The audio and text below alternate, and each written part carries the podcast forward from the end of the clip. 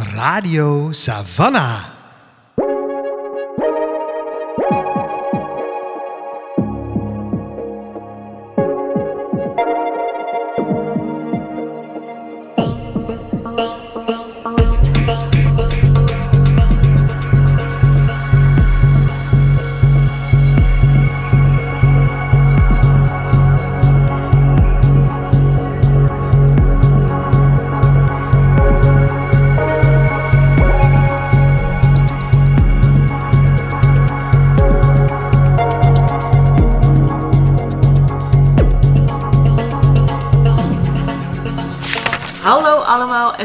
Welkom bij een nieuwe aflevering van Radio Savannah, de podcast van Boekwinkel Savannah B. Ik ben Suzanne En ik ben Lola. en Savannah B is een onafhankelijke boekwinkel in het centrum van Utrecht. Wij zijn gespecialiseerd in feministische literatuur. Voor ons wil dat zoveel zeggen als literatuur op het snijvlak van gender, queerness, dekolonisatie en het klimaat. En in elke aflevering van deze podcast zetten we een boek, verhaal of persoon in het zonnetje die eh, nou, wat meer aandacht verdient. En deze aflevering zetten wij een boek in het zonnetje dat eigenlijk precies hetzelfde doet als wat wij met de podcast doen. Maar Ja. dan eh, met vrouwen in de middeleeuwen. Het boek is namelijk Femina, een nieuwe geschiedenis van de middeleeuwen via de vrouwen die daaruit zijn geschrapt. Geschreven door Janina Ramirez. En vertaald door Mario Molengraaf. En de vertaling is in 2023 uitgekomen bij Prometheus. Yes. Dit boek is dus een nieuwe geschiedenis van de middeleeuwen. Ja, het is een mondvol. Ja, De Femina. Ja, maar het beschrijft wel precies wat het boek eigenlijk is. Ja, dus als je mocht je nog gaan denken, huh? Waar gaat het boek over? Nou, het is dus een nieuwe geschiedenis van de middeleeuwen via de vrouwen die eruit zijn geschrapt. Yes. Dus het, eh, het is een boek dat ervan uitgaat dat wij, en ik denk correct, eh, een bepaald beeld hebben van de middeleeuwen. Waar vrouwen eigenlijk bijna niet in voorkomen. Nee. En wat Ramirez dus doet, is ze geeft ons een nieuw beeld op die middeleeuwen. Juist door de vrouwen centraal te stellen. Waarvan we eigenlijk vergeten zijn dat ze bestonden en een rol speelden in die tijd. Ja, want wij kennen natuurlijk eh, koningen en eh, Ja, nou, allerlei heftige kerkelijke types en dat soort dingen. Maar vrouwen worden of niet meegenomen in de beeldvorming rondom die periode. Wat ook een periode van duizend jaar is. Ja. Dus dat is eigenlijk vrij ja, bizar. ja. Maar goed, eh, of ze worden heel stereotyp afgebeeld. En. Ramirez laat vanuit allerlei verschillende hoeken zien dat dat misschien niet altijd volledig onwaar is, soms wel, maar sowieso altijd genuanceerder Ja. en complexer ligt dan wij denken. En zij eh, schrijft dit boek op basis van allerlei wetenschappelijk onderzoek. Mhm. Eh, wat ze zelf ook uitvoert. Eh, Ramirez is een Britse cultuurhistorica en pre- tv-presentator. En is eigenlijk in al haar werk gefocust op de interpretatie van symbolen en kunstwerken in hun historische context. Mhm. En veel daarvan gaat over de middeleeuwen, Mhm. deze periode.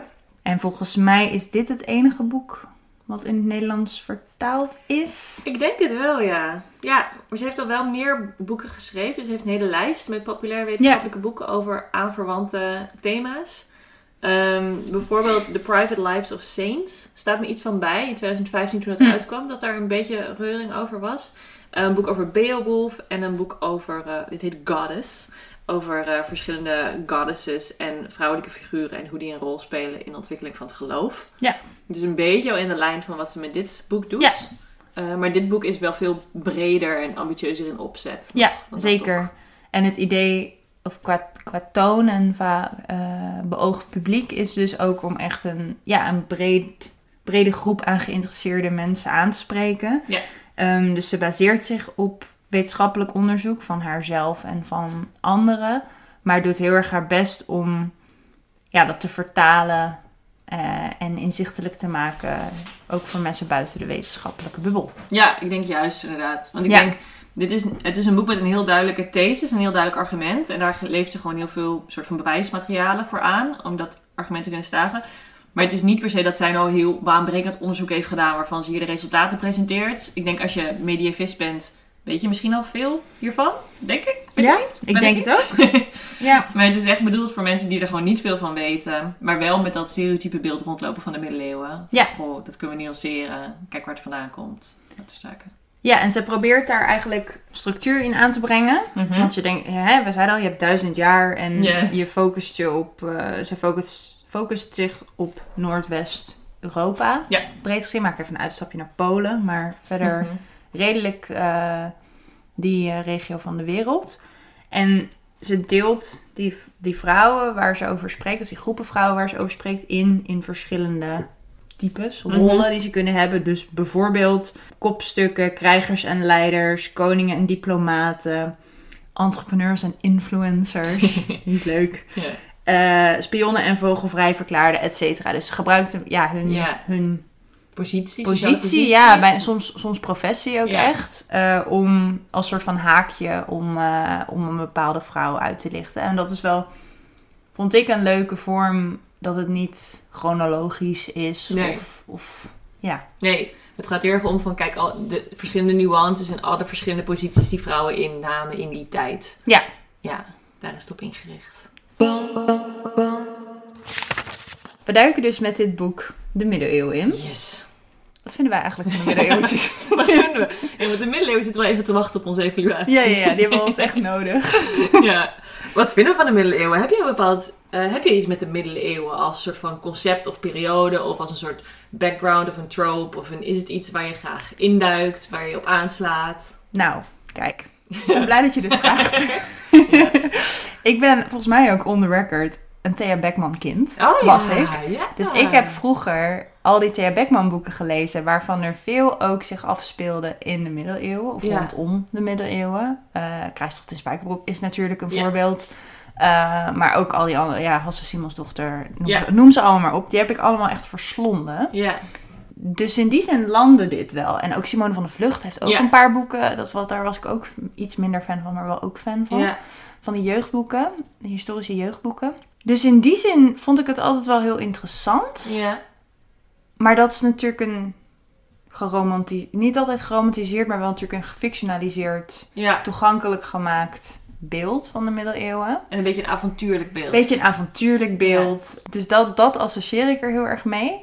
En ik heb toen ik eh, ging studeren, kreeg ik een vak literatuurgeschiedenis. En toen werden ook de middeleeuwen behandeld. Ja. En toen weet ik nog dat ik het super interessant vond. Want daar was ook eigenlijk de boodschap. De middeleeuwen zijn veel dynamischer en veel Ja, eh, complexer dan wij denken. Want Ja. wij, wij, ja, nou ja, duizend jaar is voor ons één blok mhm. nergens op slaat. Eh, maar dat ik die teksten gewoon afschuwelijk vond om te lezen. Dat ik daar helemaal niks mee kon. Dat, dat prikkelde mij echt totaal niet. Dus in die zin is dit heel erg een boek wat ik heel erg leuk vind. Want ik hou wel van geschiedenis en daar dan meer over leren. En, en dat je ja, feitjes meekrijgt en zo. Maar ik hoef niet Beowulf te lezen. nee, ja. Dat, dat doet me echt heel goed. Want ik vond dat echt heel vreselijk. Ja, Dus ja, dus ik vind het wel interessant. Maar ik ben niet een... Ja, een medievist in spe. nee. Nee, precies. Nee. Nee. Je gaat niet nu naar de bibliotheek rennen om alle boeken over de middeleeuwen Nee. te pakken. Maar ik heb ook geen aversie of zo Nee. ertegen. Ik, Nee. wel, ik heb wel, ja, wel een warm, een warm gevoel erbij. Ja. Jij? ja. Nou, ik herken deels wat je zegt dat je de middeleeuwen met name uit fictieboeken kent. Ja. Ik heb hem namelijk een beetje met de middeleeuwen. Twee dingen. Aan de ene kant denk ik aan Monty Python en de Holy Grail. Ja. En dat alles is vies en iedereen is lelijk en arm en gaat dood en Alles is de pest. En dat beeld heb ik deels. En aan de andere kant heb ik alles uit wat een beetje met sprookjes en Ja. ridderverhalen samenhangt. En eh, zeg maar gefictionaliseerd tot het punt dat ik me eigenlijk niet kan voorstellen dat deze periode echt heeft bestaan. Het lijkt meer iets, en we kennen het ook, weet je wel, uit Game of Thrones, of mij van een soort van middeleeuwse wereld gecreëerd. Veel fantasy gemaakt. Dungeons and Dragons is altijd een beetje middeleeuws. Ja. Maar dan wordt het natuurlijk de basis voor... Zeg maar, een, een versie van de middeleeuwen wordt de basis voor een fantasywereld. Ja, dus het is driedubbel gefictionaliseerd. En dat is een beetje mijn relatie met de middeleeuwen. Ja. Dat ik, als ik aan de middeleeuwen denk, denk ik eerst aan fantasyverhalen. Ja. En vervolgens moet ik realiseren, oh, dat was echt een periode. Mensen van vlees en bloed leefden in die tijd. Er waren dingen gaande die doordringen tot hoe we nu leven. Maar het lijkt zo erg een verzonnen, zo'n nep soort van. Ja, ja Dat dat, ik- dat onderscheid is heel troebel geworden. Ja. Ja. In je hoofd althans. Ja, wat heel gek is, want bijvoorbeeld met de Romeinse tijd voelt veel concreter voor me. En kan ik Ah. veel... Ja, maar die middeleeuwen is echt zo'n soort van... Ja, nep, nep, nep tijd in mijn hoofd. Dus ik ben ook zeker geen medievist. Zou ik niet meer gelijk verklappen. Eh, nee, dus dat is een beetje de middeleeuwen voor mij. Dus maar heeft het niet ook te maken... Want die pelgrims, ja, waar jij veel over weet... ja. onderzoek naar hebt gedaan... Ja. Die, die, eh, dat hangt natuurlijk wel weer heel erg samen met de middeleeuwen. Zeker. Maar dat is eh, misschien interessant voor sommige mensen. ik heb dus onderzoek gedaan naar moderne pelgrims naar Santiago de Compostela. En op conferenties ging het dan ook heel vaak over middeleeuwse pelgrims. Omdat pelgrimage heel belangrijk was in de middeleeuwen. Ja. Eh, dus ik heb in die context er wel veel van geleerd. Maar moderne pelgrims kijken juist naar middeleeuwse pelgrims op een volledig gefictionaliseerde manier. Dus Hmm. pelgrims van nu, die, die praten over middeleeuwse pelgrims met een, op een heel romantische manier van, oh, die hadden nog geen creditcards en dat waren de echte pelgrims en die hadden goede motieven. En dat is helemaal niet in lijn met hoe middeleeuwse pelgrims historisch gezien echt leefden. Dus ook daar zit die fictionalisering weer heel erg in. Ja. Ja. Ja, dus het is eh, op alle manieren gefictionaliseerd in mijn hoofd. Maar jij bent, denk ik net als ik, niet iemand die op zoek gaat naar een verhaal over de middeleeuwen. Nee. Ook geen aversie, maar Nee. niet een, een extreme affiniteit of... of... Nee, Nee. nee, nee. Eh, het is allemaal prima. Nou, die kan de middeleeuwen in zijn zak steken. Het is allemaal prima. Drie sterren voor de middeleeuwen. Ja. Ja. Ja. Ja, wat wel interessant is...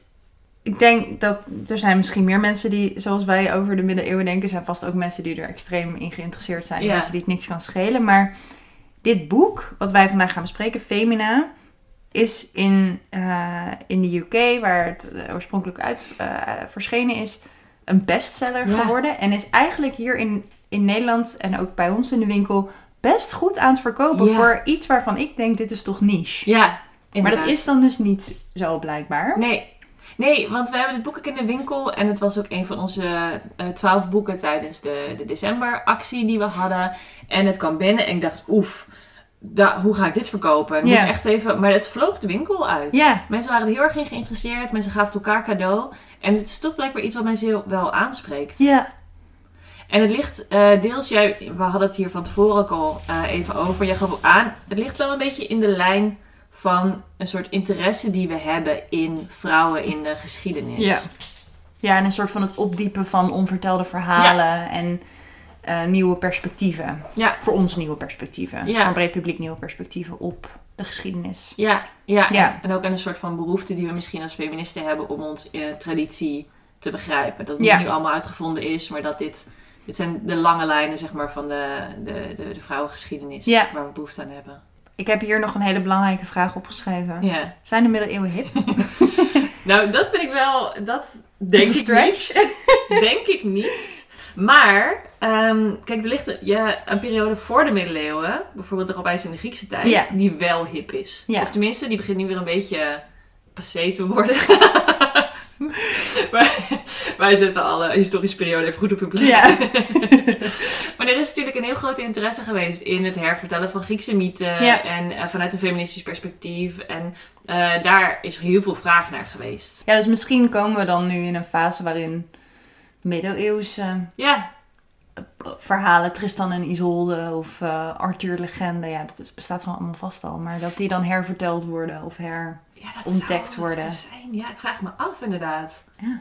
Want we hebben natuurlijk wel ehm, ook bijvoorbeeld een, een periode gehad, ongeveer twee jaar geleden, dat iedereen heksenverhalen wilde lezen. Ja, En dat is natuurlijk ook een beetje verbonden aan de middeleeuwen. ja.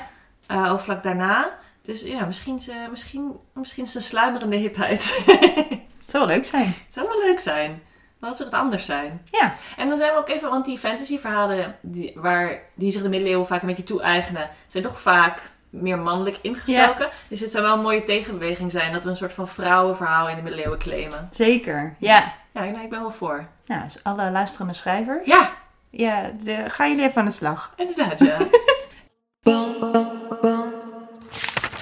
Dit boek van eh, Ramirez, we zeiden al, heeft een lange ondertitel die eigenlijk precies beschrijft waar het boek over gaat. Maar de hoofdtitel, Femina, is eigenlijk ook een heel goede aanduiding Ja. van waar het boek over gaat. Femina, legt Ramirez uit, is namelijk eh, een van de aanduidingen die in de kantlijnen werden geschreven van historische teksten. Dus tijdens, eh, volgens mij de Reformatie, eh, gingen mensen weer door de teksten heen. monniken die die teksten aan het overschrijven waren, om te zorgen dat het allemaal behouden werd. En als er dan bepaalde fragmenten in voorkwamen waarvan ze dachten, dit is niet zo belangrijk, bijvoorbeeld het is heel katholiek of het is heel, noem maar wat. dan schreven ze er een aantekening bij, zodat ze wisten, dit hoeven we dan niet over te gaan schrijven, want Ja. het is niet zo belangrijk. En femina is de aanduiding die ze erbij schreven als het geschreven was door vrouwen, de teksten. Met als implicatie natuurlijk, is niet zo belangrijk. Nee, Ja. dus daar hoeven we niet over te gaan schrijven. En dat is dus een van de manieren waarop heel veel verhalen van vrouwen en over vrouwen en door vrouwen niet doorgegeven zijn Ja. en uit onze geschiedenis verdwenen zijn. Omdat mensen dachten, ja, dat is niet belangrijk, doet er niet toe, hoeven we niet over na te denken, hoeven we niet over te schrijven. Dus die aanleiding femina is een heel mooi symbool eigenlijk voor het probleem dat Ramirez hier eh, aan de kaak stelt. Ja. Namelijk, het lijkt net of er geen vrouwen leefden in de middeleeuwen. Ja, of dat ze nooit wat opschreven. Nee, Of dat ze, Dat, er ja, nooit, dat ze nooit iets deden, dat ze Nee. geen inspraak hadden, dat er niks in hun leven gewoon een soort interessant stille was. kracht naast Ja. een heleboel mannen. En, eh, ja. Ja, en dat is niet zo. nee, Nee.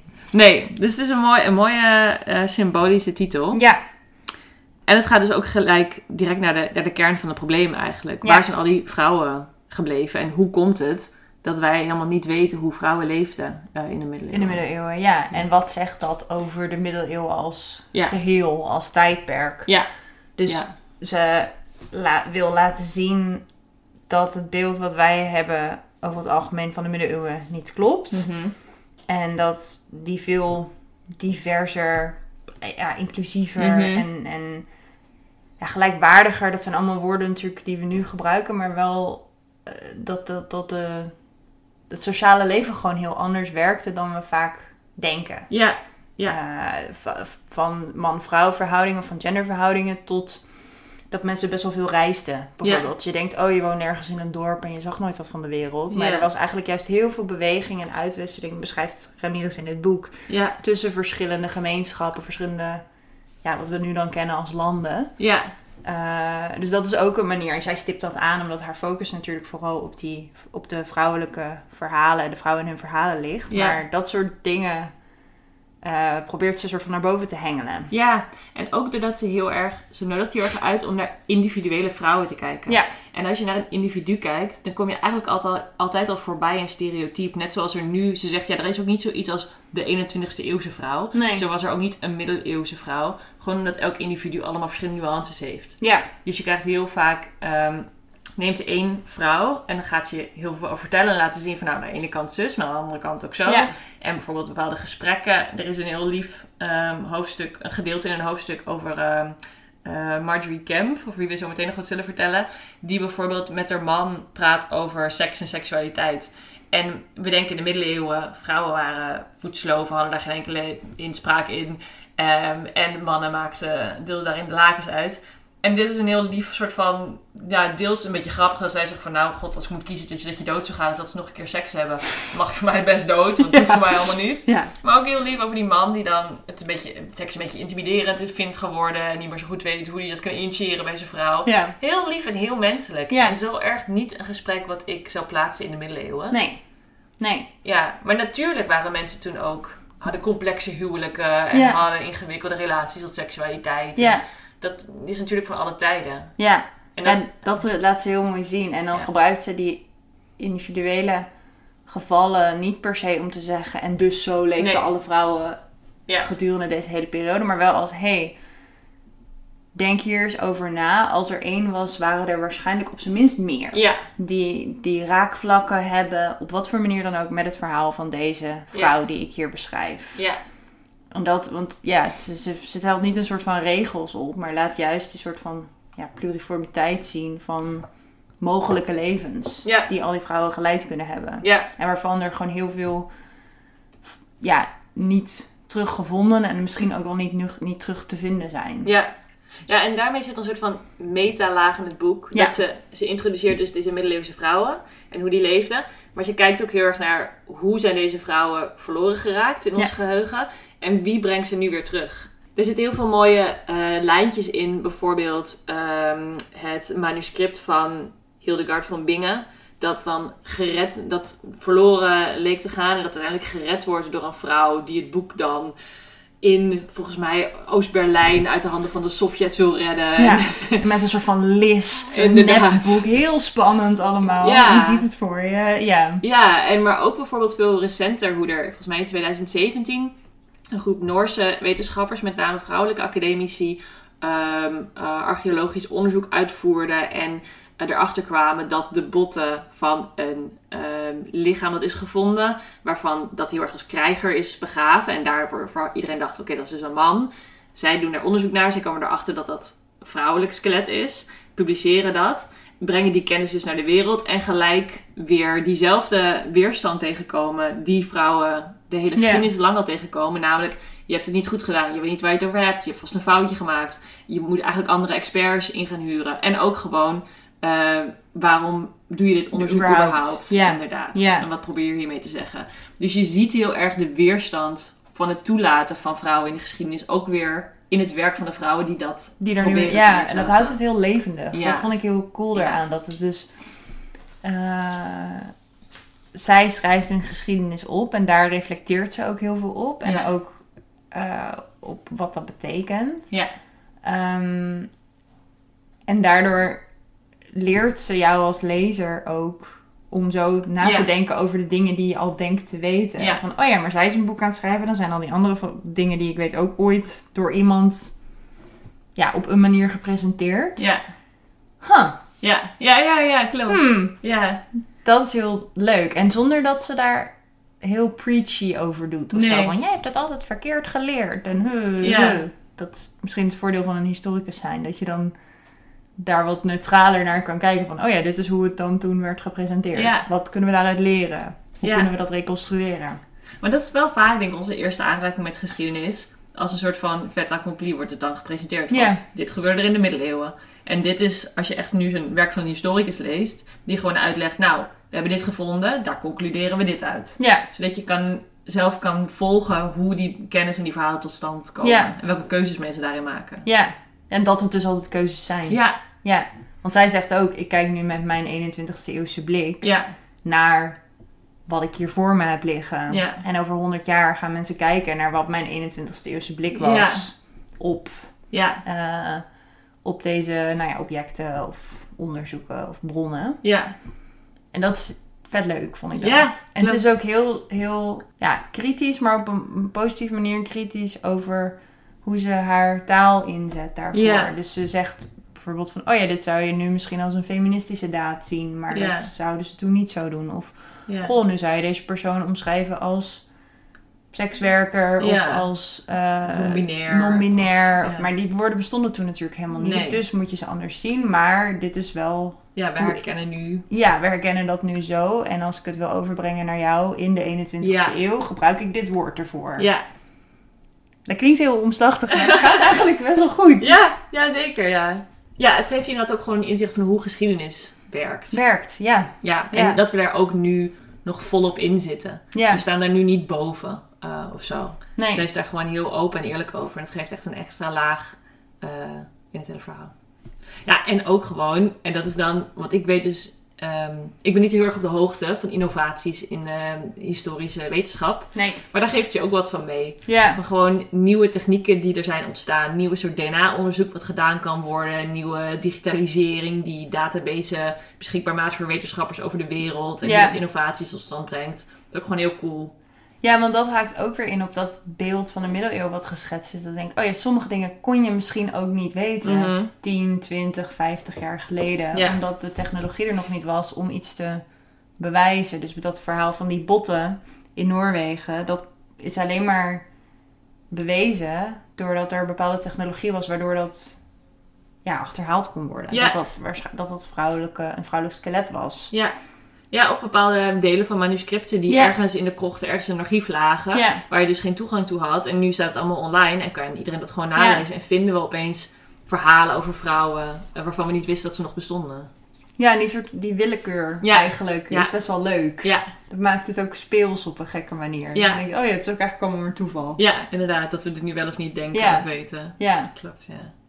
Dat- Ja, het maakt je wel, eh, het, het maakt je wel enthousiast over geschiedenis als vakgebied Ja, ook. absoluut. Ja, Ja. ja. heel erg. Ja. Ja. Wat een heel mooi voorbeeld eigenlijk is, waarin deze punten eigenlijk samenkomen, is het opening, de soort van openingsanekdote van dit boek. ja, Daarin eh, wordt verteld hoe de suffragettes aan het begin van de 20e eeuw in, eh, in Engeland een protestactie opzetten. Waarbij ze een, eh, bij paardenrennen iets gingen blokkeren. ja. En ehm Ramirez beschrijft eigenlijk dat degene die dat geïnitieerd had, Emily Davison. Emily Davison. Zij komt er toevallig achter, Ramirez, dat Emily een medievist was. Mhm.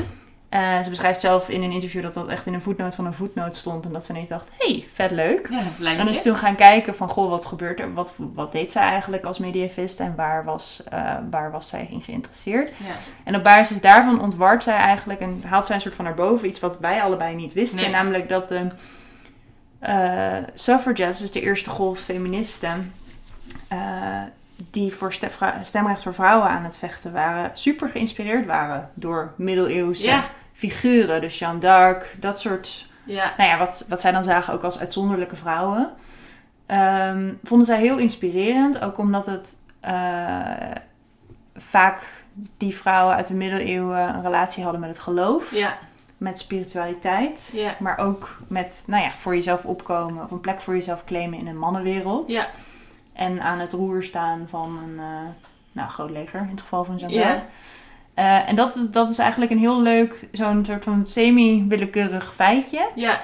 Eh, wat, wat dit boek dan ophengelt. En wat dus ook, wat tegelijkertijd laat zien hoe beeldvorming werkt. Mhm. Maar ook hoe dat gebruikt wordt. Ja. Door activisten, door, eh, nou in dit geval dan de suffragettes. Ja. En hoe dat dan weer inspiratie voor haar vormt om Ja. met haar eigen werk aan de slag te gaan. Ja, inderdaad. En dat je dan ook weer zo iemand als Ramirez nodig hebt. Die dat verhaal voor je naar boven haalt en zo Ja. ordent dat je dit opeens ziet. Want ik wist helemaal niet dat de suffragettes geïnteresseerd waren in spiritualiteit. Eén. Nee, dat ten eerste. En nee. dat eh, de middeleeuwen ooit in het feminisme een rol heeft gespeeld als een soort van, oh laten we terug naar de tijd. Ja, want het, dat was wel een beetje de insteek die althans Ramirez in dit boek beschrijft dat ze hadden. Van, oh, we moeten terug naar de tijd van... Ja, van voor de verlichting en industrialisatie die de vrouwen zeg maar, op deze plek heeft gedwongen. Ja, ja super interessant. Ik had nog nooit over de middeleeuwen Nee. hebben nagedacht. Als een soort feministische utopie. Nee, en het me- heel, heel raar. Ja, want ik voel me wel in de voetsporen van de suffragette staan, maar Ja. helemaal niet in deze voetsporen van de Nee. suffragette. Nee, en met Ja. dat soort anekdotes zit het boek vol. ja, inderdaad, ja. Dat, eh, ja... Een soort van verwevenheid van alle geschiedenis eh, Ja, komt heel erg sterk naar voren. Ja, en steeds met bepaalde punten van de geschiedenis waar je al wel van op de hoogte was, verbonden met nieuwe punten, waardoor Ja. een nieuw verhaal ontstaat. Ja, Nou, dat is toch leuk? ja echt heel leuk. Ja. ja. Begint sterk. En sowieso waar dit, dit boek is dus heel erg geïnteresseerd in die lijntjes. Maar Mhm. ook in het voelbaar maken van de tijd, de omgeving. Er zit iedere keer een, een soort schetsje in van... Nou, we zijn nu in het Noorwegen van Ja. de 8e eeuw. Ja. Eh, ik weet niet of dat helemaal klopt, maar ongeveer. Ja. Eh, zo en zo zag het eruit. Dit en dit kan je je erbij voorstellen. En dat, ja. is leuk wel. Dat heeft ze wel een beetje een keer bij een schrijfcursus geleerd of zo. Van begin eerst met de positionering, schets de scene. Maar het werkt. Wat voor weer is het? het werkt op zich wel. Jazeker. Ja, je ziet het wel een beetje. Zo'n zo'n openingsscène voor een film. Ja, klopt. is ja. het. Die dan zo langzaam inzoomt op één figuur. Ja. En dan doorgaat. Ja, op één vrouw die daar Ja. net op weg is om de wereld te veranderen. Ja. Wij nemen even een korte pauze van Femina eh, voor ons rubriekje Tussen de Planken. Dat is onze officiële geluidseffect voor Tussen de Planken. Ja. Eh, waarin we jullie even bijpraten over wat er zoal in de winkel aan de hand is, wat er aan zit te komen. En natuurlijk wat de boeken van de maand zijn, die we jullie warm aanbevelen, naast Femina. Ehm, eh, en er zijn deze afgelopen maand allemaal mooie activiteiten geweest. En er komen nieuwe activiteiten aan. We verwijzen jullie lekker naar de socials Ja. Om daar helemaal up-to-date te blijven. En we willen even specifiek aandacht vragen eh, voor eh, wat voor ons best wel heel belangrijk nieuws is. En iets spannends wat aan het lopen is. Namelijk dat Savannah B op zoek is naar nieuwe mede-eigenaren. Ja. Ja, dus ehm, tijdens de nieuwjaarsborrel heeft eh, Mariska, de eigenaar van de winkel, op het moment aangekondigd, openbaar gemaakt, ehm, dat ze op zoek is naar mensen die die taak met haar willen, willen gaan delen. Ja. Ehm, Mariska is, zoals jullie misschien weten, als jullie vaak in de winkel komen of de winkel kennen, al 26 jaar eigenaar eh, van de winkel. Daarvoor heeft ze ook al zes jaar in de winkel gestaan. Dus zij is al lange tijd verbonden. Ja. En ze is voor heel veel mensen eigenlijk ook het, het hart van de winkel. ja, toch een beetje synoniem met eh Inderdaad, de ja. winkel. Ja. En eh, dat doet ze met heel veel liefde en passie en, en enthousiasme en kennis en vaardigheden. Ehm, en nu heeft ze aangekondigd eh, dat ze de afgelopen jaren ehm, een beetje de, de blik is gaan verbreden. Hmm. Dat ze meer taken ook buiten de winkel op wil nemen. En dat ze met name ook heel graag terug wil naar de natuur. Ja, in Dus- plaats van Utrecht, Ja. de stad. Ik ben Ja. natuurlijk toch een beetje aan de binnenstad eh, geankerd. En eh, ze is vorig jaar getrouwd met Nathan. Ja. En ze willen lekker een plekje meer in de natuur, bij de bossen of bij het strand. Eh, waar ze zich gewoon het meest op haar, op haar plek voelt het meest thuis voelt. Ehm, en eh, dat zijn dus belangrijke eh, ja, momenten geweest om haar toen te beslissen van nou, ik wil die taak niet per se aan één iemand overdragen. Nee. Dat mag bijvoorbeeld ook een nieuw collectief zijn, zoals Ja. het in het verleden is geweest. Maar voor iedereen die geïnteresseerd is om daarover na te denken of daar interesse in heeft, ehm, nodigen we jullie van harte uit om contact op te nemen met Mariska.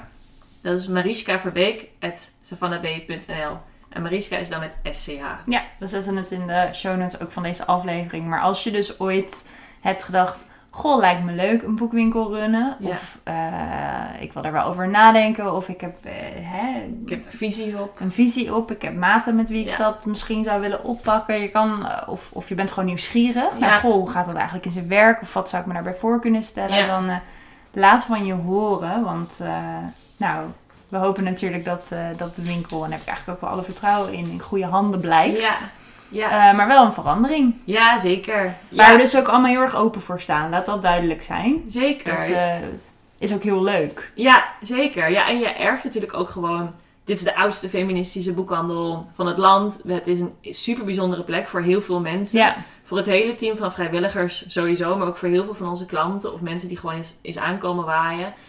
Het is een heel team met vrijwilligers die er hart en ziel geeft eh, voor de plek. Het heeft een lange geschiedenis, het is een belangrijke culturele plek. Ja. Dus eh, we hopen op mooie mensen die daar Ja. eh, op in willen stappen.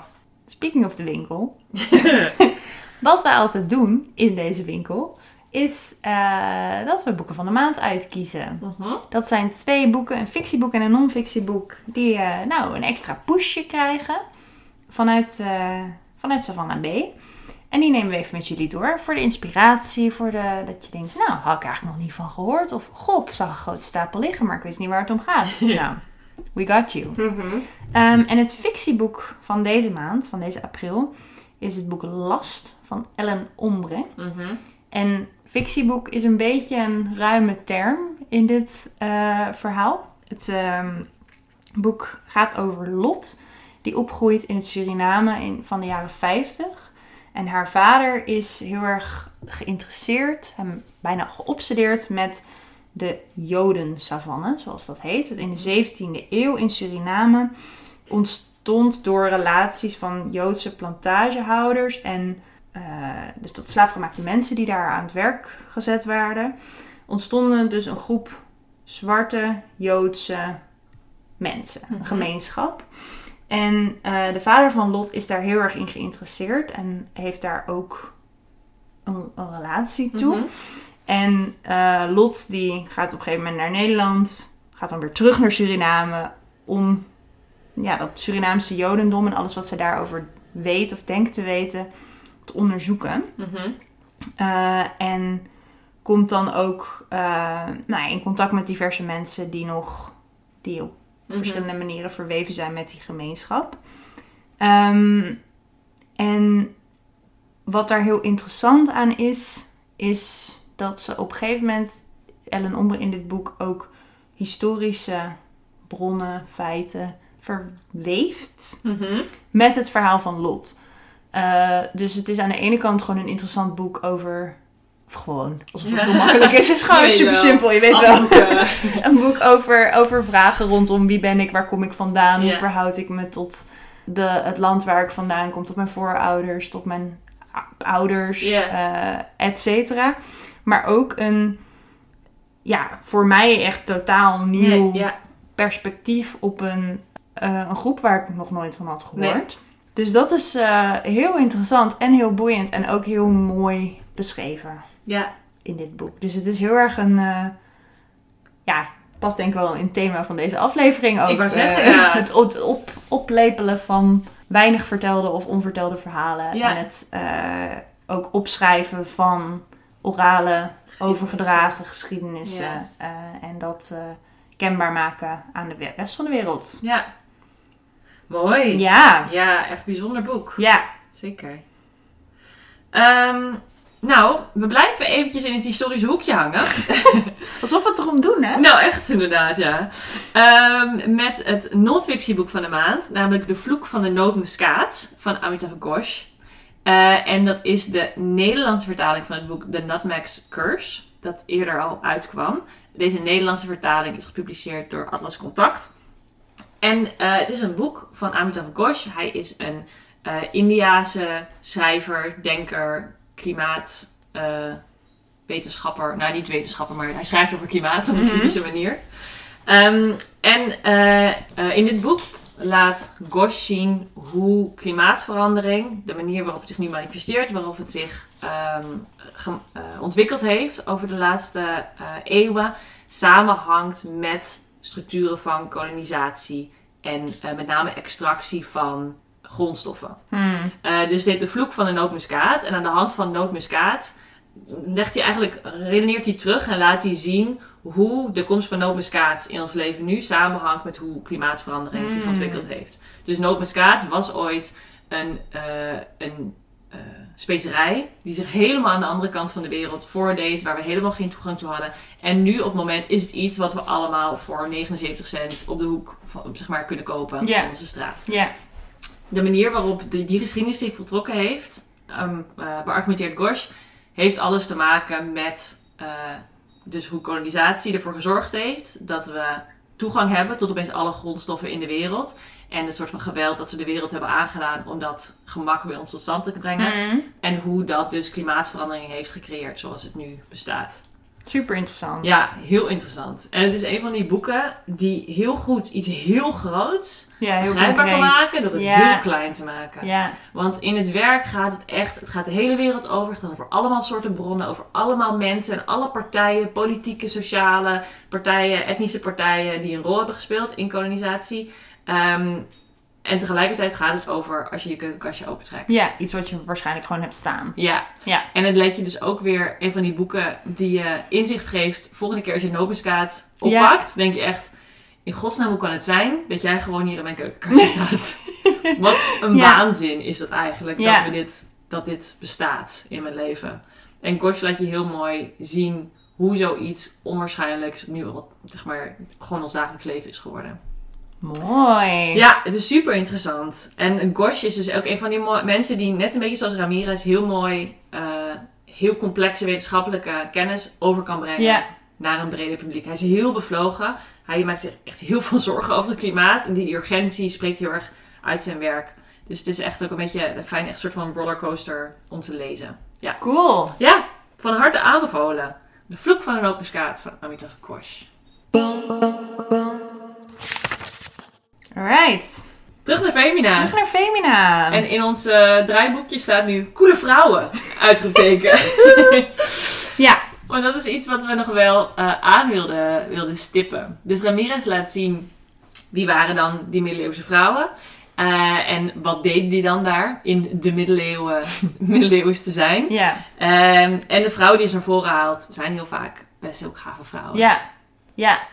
Ik denk de, de soort van superster van het boek Ja. is eh Hildegard von Bingen. Ja. Ehm, misschien ook, denk ik, wel de bekendste naam. Ramirez zegt, zou bekender moeten zijn dan Leonardo da Vinci. Ja. Dus een, een middeleeuwse Duitse alleskunner. Ja.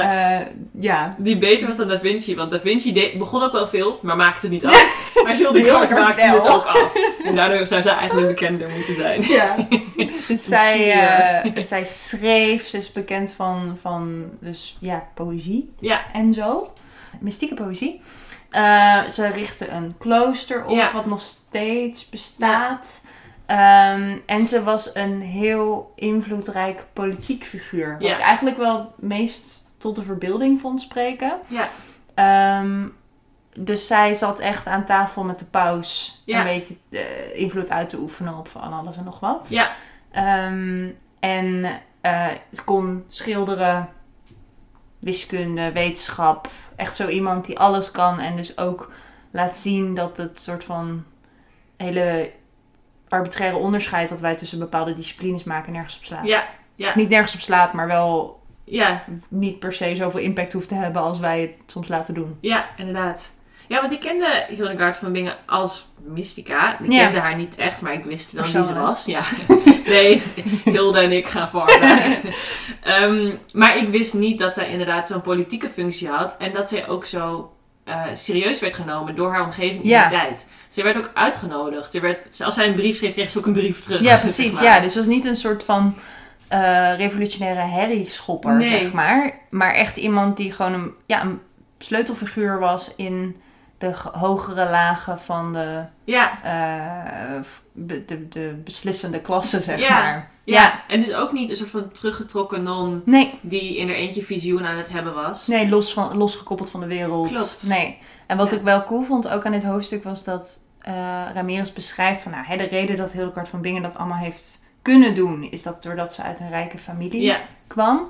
Maar alsnog heeft zij wel veel keuzes Ja. kunnen maken. Wat Ja. ook denk ik iets is wat we bij middeleeuwse vrouwen vaak niet goed Nee. kunnen bedenken. nee. Van, oh, maar je, je, je wordt, als je voor een dubbeltje geboren wordt, word je sowieso nooit een kwartje. En je mag al helemaal geen keuzes maken over je eigen lijf, leven, toekomst. Ja.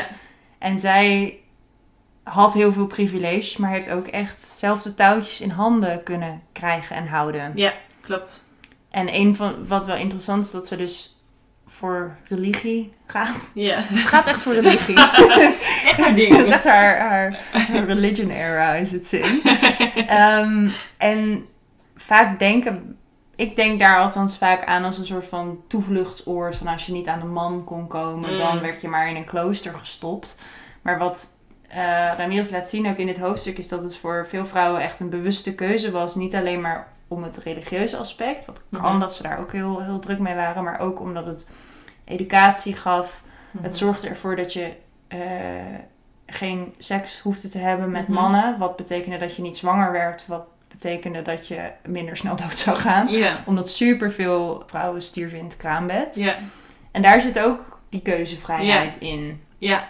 Los van dat Hildegard waarschijnlijk ook gewoon een extreem getalenteerd iemand was. Ja. Heel intelligent en heel Ja. eh, goed in wat ze allemaal deed. Ja. Gebruikte ze dus wel, Ramirez is dat voorbeeld van, oh ja, kijk, dit, waren, dit zijn andere paden dan die wij Ja. hebben. Maar waren wel degelijk paden die mensen konden kiezen. Ja. En Hildegard is dan een voorbeeld van een vrouw die een heel belangrijke politieke functie had. En echt een rol heeft gespeeld in Europese geschiedenis. Ehm, maar er is bijvoorbeeld ook een hoofdstuk over Marjorie Kemp.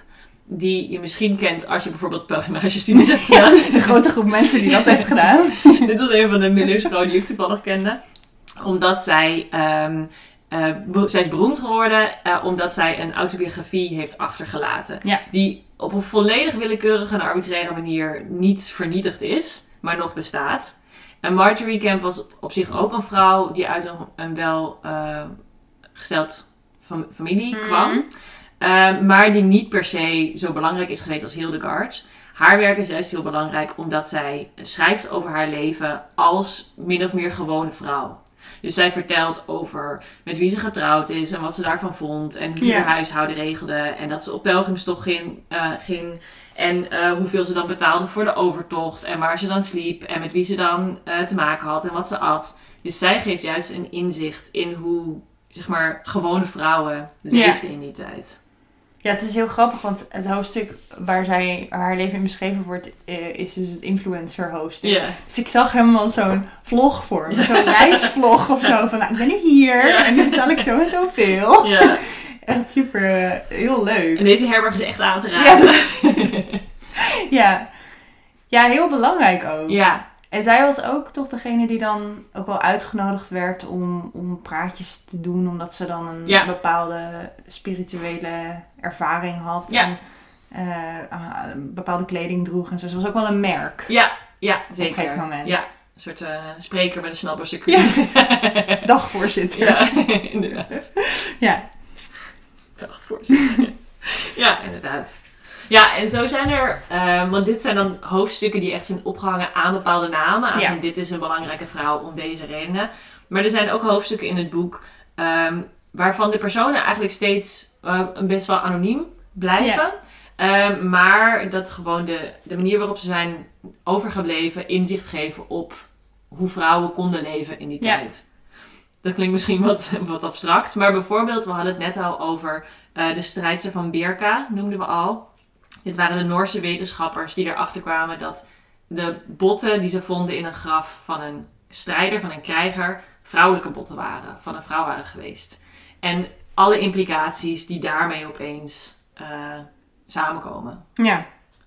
Ja, en dat is dan een voorbeeld waarvan je kan aannemen, er waren er vast wat meer. Ja, Op verschillende plekken. Maar daar is gewoon, de details verdwijnen dan. ja, Als, als het een relatief onbekende vrouw was. ja. Dan, eh, ja. Ja, want we weten niet wie dat was, maar we weten wel dat ze begraven is met speren en andere ehm, krijgsmiddelen, maar ook bijvoorbeeld met een soort. Het is niet een schaakbord, maar het was een soort strategisch bordspel Ja. wat mensen speelden. Wat een indicatie zou kunnen zijn van, goh, misschien was ze wel een goede stratege of misschien. Dus je moet Ja, dan, je ziet Je er ook moet dan. wel eh, puzzelen. ja, Een soort van, soort, ja, het is wel detective werk of Ja. zo, wat, je, wat ze dan moeten doen. Ja. ja, En het is interessant met die botten dat er ook later in het boek wordt er ook een voorbeeld gegeven van een eh, vrouw die in de Londen in de pest is overleden en begraven. En daar kunnen ze dan van samen van, van een soort van reconstrueren dat zij waarschijnlijk een, een zwarte vrouw is geweest. Waardoor je dus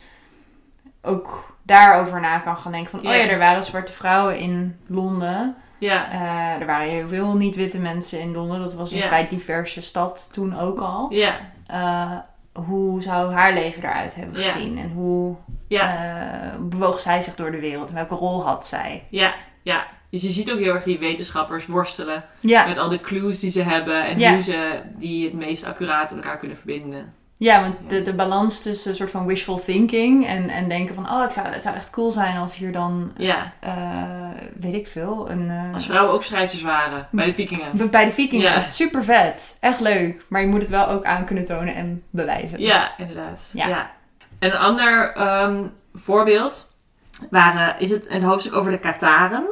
Eh, wat voor mij een nieuw begrip is, maar blijkbaar is dat een hartstikke beroemde groep mensen geweest. En weet iedereen wat dat is. Eh, de Kataren waren een soort, ja, ik noem het even een katholieke secte, maar dat was het niet helemaal. Maar het was een soort afsplitsing van het, het christelijke geloof. Waarbij de nadruk niet lag op Jezus en God en de, de tot mens geworden God, maar op de Heilige Geest. Ja. Dus de Heilige Geest die in ons allen gevonden kan worden. En ehm, wat, je dan, wat er dan gebeurt onder andere is als je dat idee van Jezus en God loslaat en focust op die Heilige Geest, dan verdwijnt eigenlijk de gender imbalans Ja. die in het christelijk geloof vrij duidelijk aanwezig lijkt te zijn voor heel veel mensen.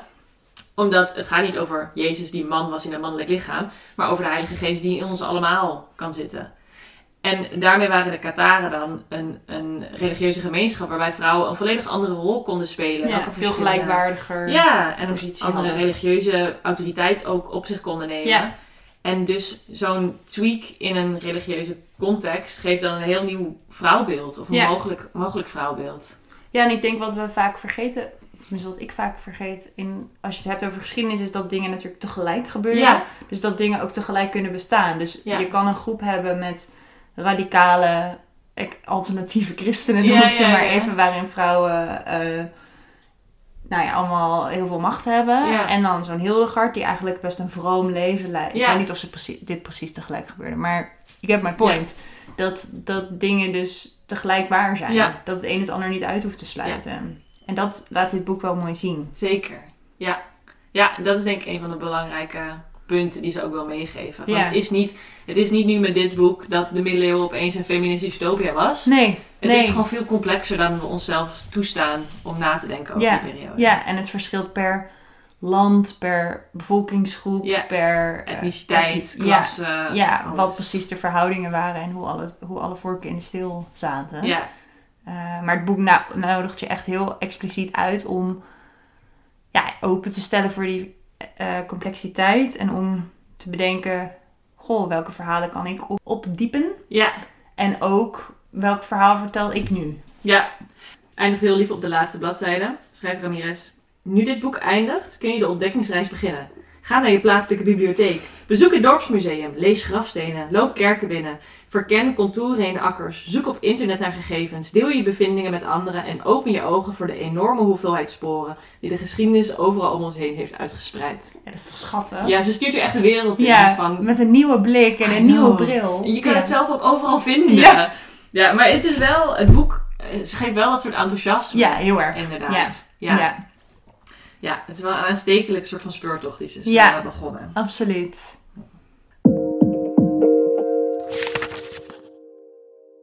Zeg Lola, aan wie zou jij die speurtocht willen geven? Aan wie zou jij dit boek willen aanraden? Nou, ik heb hierover nagedacht. En ik zou het aanraden, als ze het aandurven, als jij het aandurft misschien wel, Ja. aan fantasylezers. Oh. Ik denk dat. eh, hè, we hadden het er al over. Fantasy leent veel Ja. van, van de middeleeuwen. Of in elk geval van beeldvorming Ja. rondom de middeleeuwen. En dit laat een ander beeld zien. En volgens mij, ten tijde van Game of Thrones ging het ook wel over. Ja, het is niet historisch accuraat wat er daarmee gebeurt met de vrouwelijke personages. Ja. En dat mensen dan zeiden. En de draken dan. Ja. En er is niks historisch accuraat aan die hele Mm. serie. Eh, want het is fantasy. Ja. Hallo. Ja.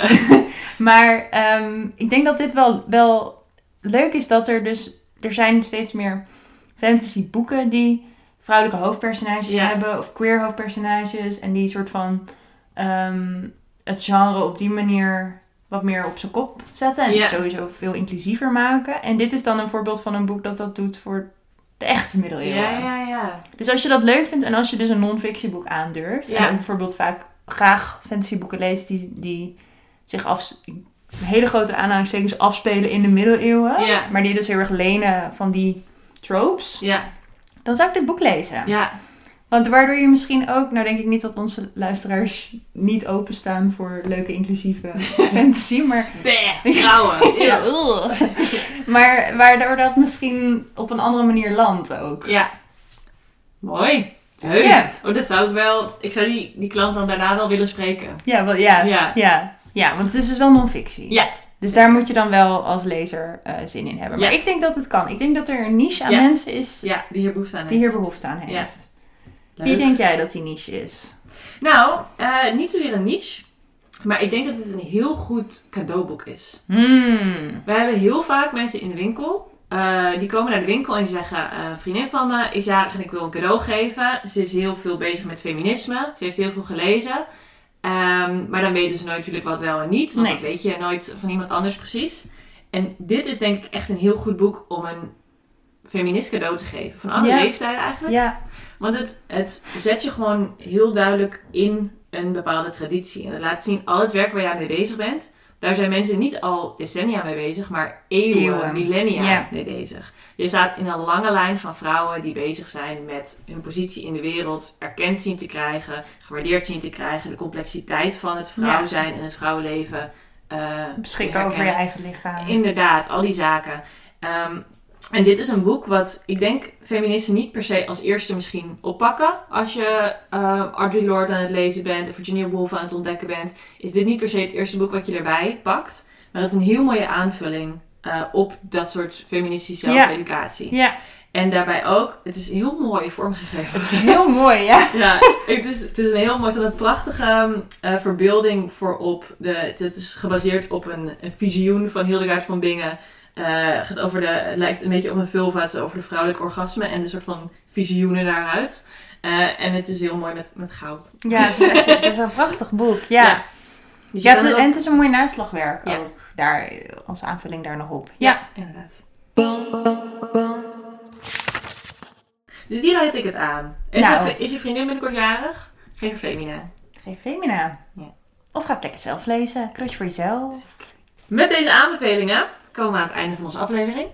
Wij bedanken zoals altijd Gooflux voor het maken van onze teamsong en Rieke Bloem voor het maken van ons logo. Ben je nou ook aan het meelezen? Eh, ken je andere coole vrouwen uit de middeleeuwen? Wil je ons vertellen wat jij van het boek vond, wat je ervan geleerd hebt en wie je het aan zou raden? Ehm, laat ons vooral weten, vinden we altijd super leuk om van jullie te horen. Het kan via info.savannebeet.nl of via onze socials, uh, at de boekwinkel Of kom lekker langs in de winkel. Kan je ons vertellen? Ja, leuk. En dan eh, hoor je snel weer van ons. Alright, bye. Bye!